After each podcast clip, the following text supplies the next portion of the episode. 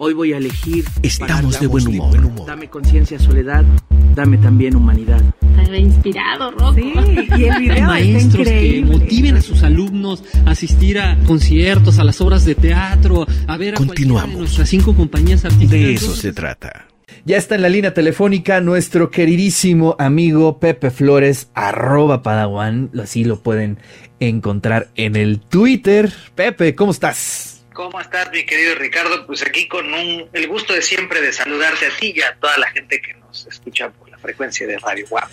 Querido Pepe, pues a ver, cuéntanos. Hay varios temas en la agenda, pero bueno, creo que teníamos pendiente este tema del WhatsApp y de pronto amanecimos un día con que todos nuestros contactos ya estaban en Telegram.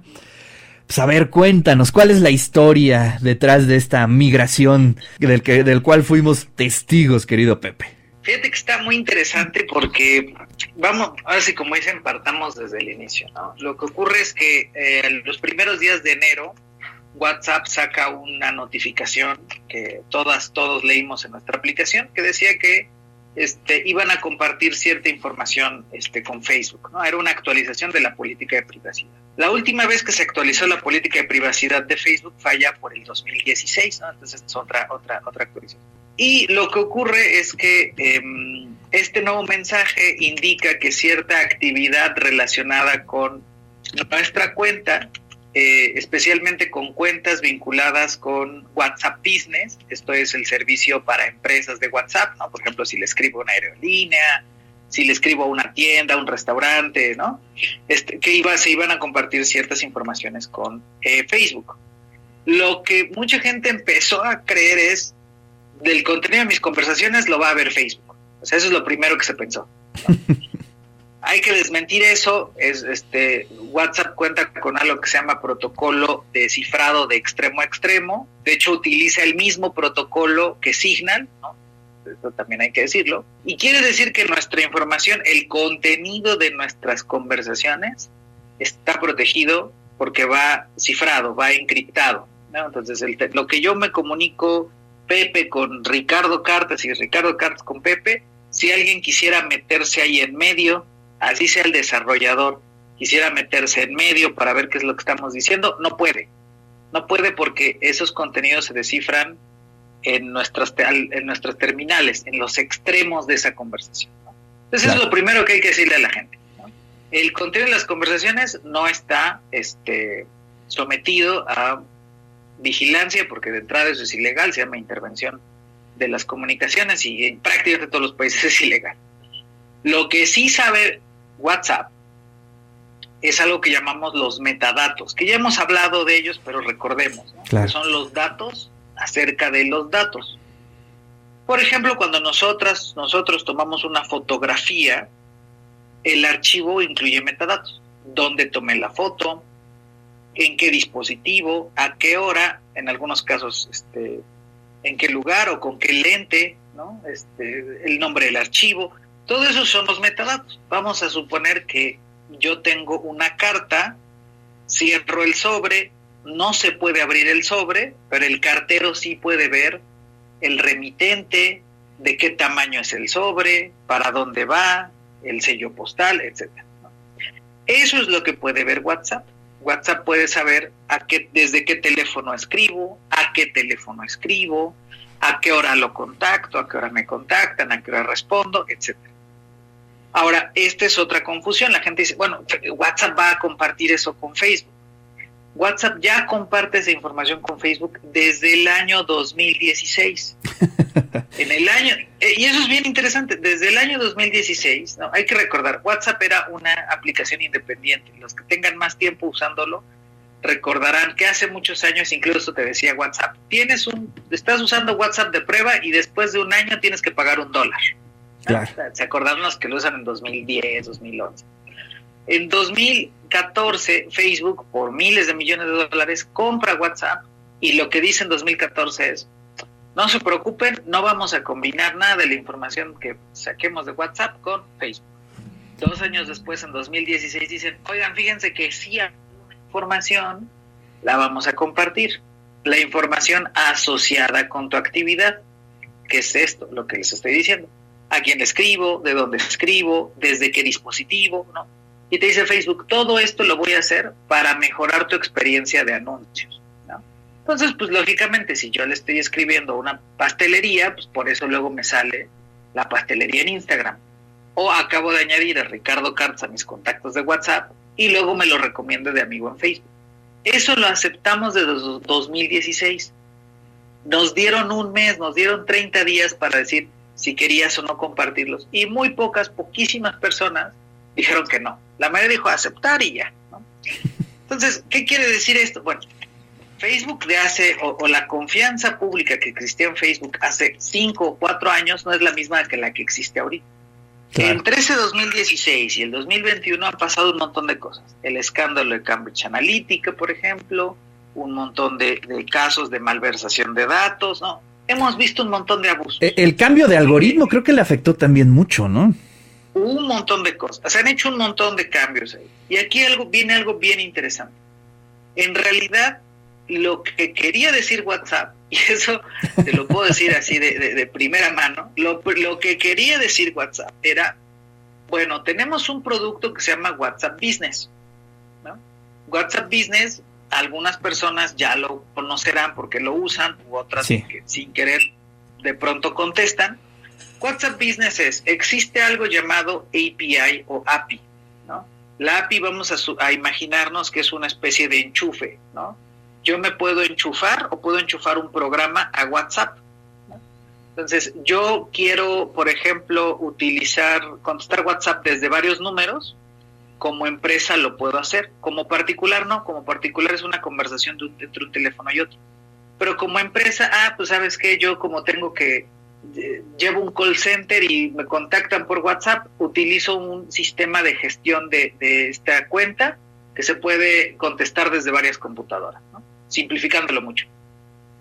Esta conexión entre el API y el programa lo hace un aliado, le llaman un business, business partner, un, un proveedor de servicios, que tú puedes ir y contratar en muchos lugares, abre Google y busca Google Business y te van a salir un montón de estos, este, eh, eh, digamos, servicios terciados, ¿no? Claro. Lo que dijo Facebook en realidad es, yo también voy a proporcionar ya esos servicios para los que no lo quieran contratar, se puede hacer a través de mí. Y como lo voy a hacer yo, pues de una vez voy a, aprovechar para actualizar mi política de datos y decirle a la gente, cuando tú te conectes con una cuenta de una empresa, tienes que saber que esa comunicación, ah, esa sí no está cifrada porque la puede ver la empresa con la que estás hablando este, y ve, la puede ver el proveedor del servicio de esa, esa conexión de la, de la empresa con la que estés usando y la puede usar para fines de, este, digamos, de publicidad, de darte mejores anuncios, etc. Y ahora Facebook también va a poder ver eso, no el contenido, pero ya también en esas situaciones donde me comunique con cuentas empresariales, también voy a poder ver esta información, que de por sí yo ya veo desde 2016. ¿no? Que de por sí ya veo cuando se conecta, cuando hablan una persona y otra. Claro. Eso es muy diferente a lo que se entendió, ¿no? No, pues se entendió, este, bueno, no sé qué se haya entendido, pero ocurre, digamos, el pánico corrió tremendo y creo que pues, el miedo de todos era eh, ser espiado, ¿no? Este, de pronto que saquen tus conversaciones, tus imágenes. Bueno, pues este, nada, nada de eso. Calma total. Pero aquí esto es lo más interesante. En realidad no es una calma total, que es lo que yo quiero decir. Ah, venga. Me parece que está justificado, porque como te dije, Facebook, el, Facebook de hace cuatro o cinco años no es el Facebook que ya conocemos ahorita, ¿no? La gente, ¿por qué se enoja? Porque te dicen, o aceptas esto, o te vas, o te cierro tu cuenta el 8 de febrero, ¿no? Que era cuando originalmente se iban a implementar. Y es como, momento, o sea, yo ya no confío tanto en ti, ¿no? A lo mejor yo me estoy enterando cuatro años tarde que tú estás compartiendo esto y ahora ya no me parece un, acuerdo justo. Y es muy, repito, es sumamente justificable que las personas digamos no estoy de acuerdo con estas condiciones de privacidad, ¿no? Sobre todo que, hay que entenderlas, porque si es un si es un guamazo, ¿no? De pronto darte cuenta que esta información que tú de pronto te alarmas, ¿cómo ya Facebook está compartiendo esto? te diga Facebook, jeje, este, ya lo compartí, ya, me lo compartías desde hace cuatro años, ¿no? Decís, ¿en qué momento? ¿Por qué no me enteré? Porque la sensibilidad al tema de la privacidad en 2021 es muy distinta como era en 2018, en 2016, en 2014, en 2010. Estamos mucho más sensibles ahora. Y justo es bien interesante otro fenómeno que tiene que ver con la gente migrando. Oye, quiero ir a un lugar más seguro, ¿no? Porque yo ya no puedo, o sea, y, tienen hasta cierto punto razón. Yo ya no puedo confiar en que, oye, hace cuatro años agarrabas estos datos, que el día de mañana sí veas mis conversaciones, ¿no? Y eso, repito, es un temor legítimo, ¿no? Que puede o no ser realmente viable, pero el, el, temor es legítimo, ¿no? Y, y, y la el querer buscar alternativas es legítimo. Entonces la gente empezó a migrar a Telegram, empezó a migrar a Signal, y aquí es donde viene un tema que nosotros, al menos desde la Organización de Trabajos de R3D y aquí en Radio Web me has prestado el micro para decirlo varias veces, a veces no parece muy tangible, ¿no? que es la discusión sobre la llamada neutralidad de la red. Que de pronto venimos y hablamos, oye, que la neutralidad de la red, la neutralidad de la red, la neutralidad de la red, y la gente lo oye y dice, pero eso dónde lo veo, ¿no? Pues ahorita se está viendo. La neutralidad de la red es el principio que te dice que tú tienes que tratar todos los paquetes de datos iguales.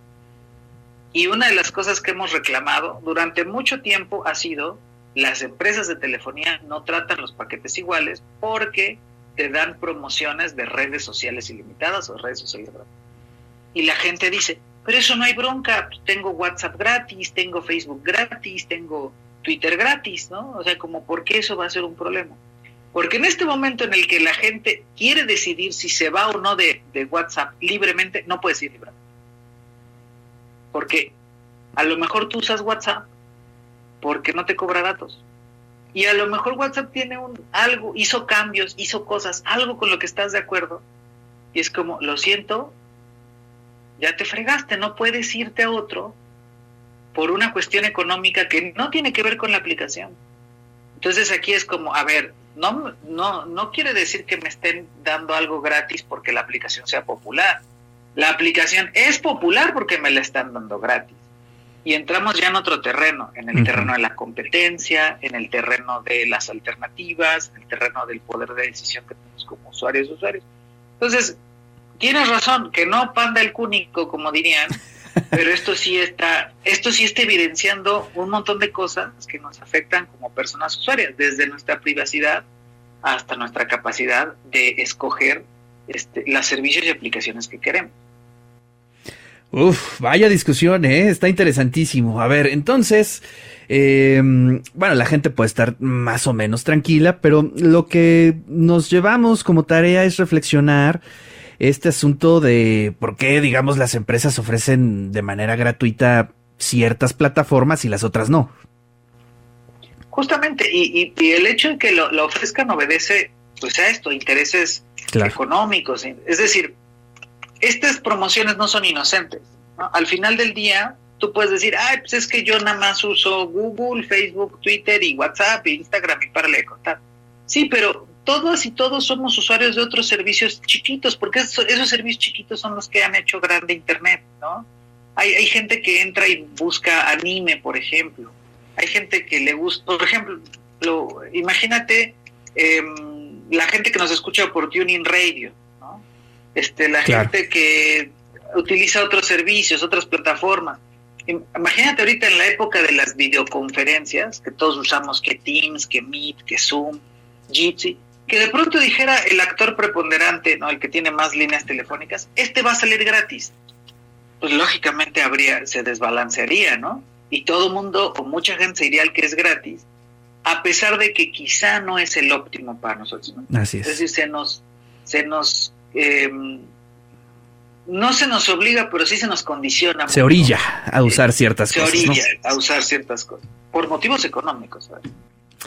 Híjole, pues sí, sí, sí, sí está bastante complicado y pues ahí el asunto es que somos una especie de rehenes, ¿no? Eh, pues que van oleadas y pues el tema, el asunto económico se va imponiendo, es decir, pues usas lo que es gratis y lo que te funciona finalmente. Sí, y, ahorita en Estados Unidos hay una discusión bien dura que han empezado justamente los, los demócratas con la Comisión Federal de Competencia, donde se dieron cuenta que Facebook ya es muy grande. Dijeron, a ver, ¿por qué dejamos que Facebook comprara Instagram? ¿Por qué dejamos que Facebook comprara WhatsApp? Y ahorita hay un litigio en los Estados Unidos, que a ver cómo se resuelve, en donde están diciendo, la, el regulador de competencia, la COFESE de por allá, digamos, tiene que romper Facebook. O sea, Facebook es muy grande y algo tan grande es imposible regular y es abusivo. Entonces están empujando para obligar a Facebook a vender WhatsApp y a vender Instagram para no generar esta concentración tan alta. Y luego dicen, cuando veas las barbas ¿no? de tu vecino cortar, claro. hay que pensar aquí en México también los monopolios de facto que tenemos y la concentración que tenemos. ¿no? Entonces, es un debate que, empieza en algo muy sencillo, empieza en algo como, ay, mi WhatsApp, pero te das cuenta que toca un montón de cosas más profundas. Uf, pues bueno, este creo que es un, una discusión que va a tener mucho este oxígeno en los próximos días. Eh, ¿Y tú cómo ves Telegram? Es decir, ¿sí ofrece mm, la seguridad que la gente está buscando en ese aspecto? Eso es muy interesante. Si yo tuviera que hacerle una recomendación a las personas, les diría Signal, definitivamente Signal, ¿no? Signal no solo es una aplicación que utiliza este protocolo de cifrado de extremo a extremo, lo que decía, no se pueden como llegar y meter. También no recopila datos de, de, actividad, ¿no? A Signal no le importa desde dónde escribes, a quién escribes, por qué le escribes. Es, es como está basado en una em, organización no gubernamental, lo hace todo muy privado y además da herramientas que protegen la privacidad de los demás. Por ejemplo, Signal tiene un filtro donde si tú vas y estoy tomando una foto, no sé, de una marcha, el filtro mismo te permite difuminar los rostros de otras personas. Es decir, respetuoso también hasta ese nivel. Telegram, Telegram tiene sus cosas. Telegram, por ejemplo, es muy bueno para comunicar, bueno entre comillas, en el sentido de que, de que es fácil de usar, para comunicaciones grupales, ¿no? Telegram permite grupos, si mal no recuerdo, hasta de 20 mil personas. Estás metido ahí en un grupo, ¿no? Telegram es un poquito más hacia una red social que hacia un, este, un servicio de mensajería 100%. Telegram también tiene cifrado de punto a punto, pero tú se lo tienes que activar. Eso es muy importante. Por predeterminado, si tú y yo, Ricardo, platicamos a través de Telegram, nuestra conversación no está cifrada alguien que le sepa se puede meter y puede ver qué es lo que estamos diciendo. Ahora, Telegram tiene una función que ahora también incorporó WhatsApp, por cierto, que tiene Signal, que son este, estas conversaciones como chats privados. Es decir, tú le puedes decir a Telegram, ah, este chat sí protege. Ah, y este chat, aparte de cifrarlo y de protegerlo, ponle que se autodestruyan o que caduquen los mensajes en una semana, en una hora, en un día. Y eso sí, ahí Telegram fue pionero, la verdad, ¿no? Y eso fue hace unos años, 2014, 2015. Pero hoy en día queda un poquito, ya no está tan, digamos, en sentido de privacidad, tan para, para eh, en, en, la vanguardia, ¿no? Y también hay, hay un problema que es, eh, los servidores de Telegram están en Rusia. Uf. Y al final del día hay que confiar, sí, justo, ah, recién tuve una, y me da mucha, me da mucha gracia porque a lo mejor aquí en México no lo vemos como ah, los rusos, ¿no? Pero apenas tuve una intervención en la radio en Venezuela y justo esa era una de las preocupaciones, pues Venezuela es un, país de características este, distintas sociales, ¿no? Y relaciones geopolíticas este, eh, diferentes. Dice, bueno, pero pues de que esté en Rusia aquí en Venezuela no suena muy bonito, ¿no? No, para nada. Para nada. y hay muy, digamos que hay muy poca transparencia. Es como e, esta persona que se apellida Durov, que le dicen el Zuckerberg ruso, de hecho, este, te dice, es que va cifrado, es que yo no, yo no hago, yo no esto, yo no el otro, ok, pero no da muchas evidencias, ¿no? Al igual que WhatsApp tampoco es absolutamente auditable, ¿no? O sea, al final tienes que creer un poquito en la palabra de quienes te están proporcionando estos servicios. Telegram, repito, si ustedes tienen una comunidad, un grupo, tienen que gestionar un grupo y, y no es no es una preocupación tanto el tema de la seguridad ahí. Este, está bien, siempre es interesante diversificar y tener varias alternativas. Pero si es una cuestión, por ejemplo, que yo soy una persona periodista y me quiero comunicar con una fuente o, estoy viendo un tema del cual de pronto pudiera haber un carácter de confidencialidad, sensibilidad, este, no sé, una persona que fue víctima de una agresión, algún tema que yo quisiera de pronto este, llevar un poco más, con, mayor privacidad, ahí sí yo creo que Signal es una muy buena opción, ¿no? Y reitero, respecto a la, a, la intervención de las comunicaciones, todavía WhatsApp sigue siendo una buena este, alternativa. Hay que echarle un vistazo a todo lo demás, porque pues al final del día también somos partícipes de un ecosistema. Claro. De un ecosistema que vive de la explotación de nuestros datos y de pronto parece inescapable. Ah, pues es que ya uso Instagram y Facebook, ya lo tengo en mi teléfono, pues ya lo saben, ¿no? Y no, a veces creo que lo importante es empezar a cuestionar y a diversificar. Oye, sí, quiero usar esto y hay que empujar porque sea un uso, un intercambio justo y no estén explotando todo lo que yo ponga. Pero al mismo tiempo vamos a probar otras cosas, ¿no? O sea, vamos a probar otros servicios porque eso es lo que ha hecho, repito, grande Internet, ¿no? Esos otros servicios, estas otras cositas que de pronto no son tan populares, tan comerciales, pero que nos permiten descentralizar nuestra actividad en línea. Y creo que es lo que tendríamos que aspirar, a descentralizar y que no todo pase por, por el mismo y que también tengamos una mejor gestión y autogestión pues de nuestra propia actividad en línea. Claro. Wow, pues buen, buena este descripción, buen recorrido que hiciste, Pepe, a través de pues estas pues dos plataformas más socorridas, ¿no? Este, el WhatsApp, eh, el Telegram, y bueno, pues ahí está las opciones que podemos em, eh, usar, pero creo que lo importante es eh, el tema que bueno, que siempre recordamos en esta columna, el tema de estar como bien informado y sobre todo aprender a usar nuestras aplicaciones, ¿no? Por ejemplo, pues este tema de Telegram, que lo tienes que activar, varias cosas pues supongo que no mucha gente lo sabe.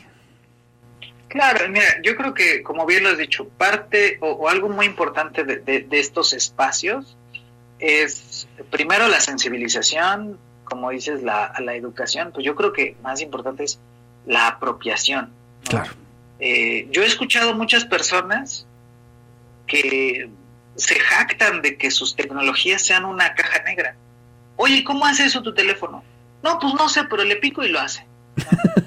y, no, y si lo piensas, en realidad te estás jactando de ser ignorante. Claro. O sea, de que es que funciona como magia. Pues sí, pero no es magia. la, tecnología no es magia. Y si nosotros empezamos, si nosotros mantenemos esa, ese pensamiento mágico, no nada más con la tecnología, con un montón de cosas, ¿no? Cómo funciona nuestro cuerpo, cómo funcionan los medios de comunicación, cómo funciona la política, cómo funciona... si nosotros no, no tenemos esa sana dosis de curiosidad, de, escepticismo, de ser niñas, niños de nuevo, que abrían el radio, que abrían el, el aparato para ver qué pasaba, es lo mismo. El código no es magia. El Internet no es magia. El Internet son un montón de fierros, de hecho. ¿no? Este, nuestro teléfono, del sistema operativo que tenga, la marca que tenga, no son mágicos, funcionan de alguna forma, piden cosas y dan cosas. Y eso es muy importante, sentarnos y decir, a ver, hoy quiero aprender cómo funciona esta cosa, para ver si estoy de acuerdo. Claro. Si ya estoy de acuerdo, pues adelante, somos libres de, agarrar y hacer lo que queramos con nuestros, nuestros objetos, nuestras cotidianidades. Lo que no se vale es vivir a venda en los ojos, eso sí. Pepe, pues te agradezco muchísimo tu columna. Eh, nos escuchamos la próxima semana. Te mando un fuerte abrazo. Igualmente, Ricardo, un abrazote y ya saben, cualquier duda a través de Twitter, arroba Padawan, ahí estoy fácil.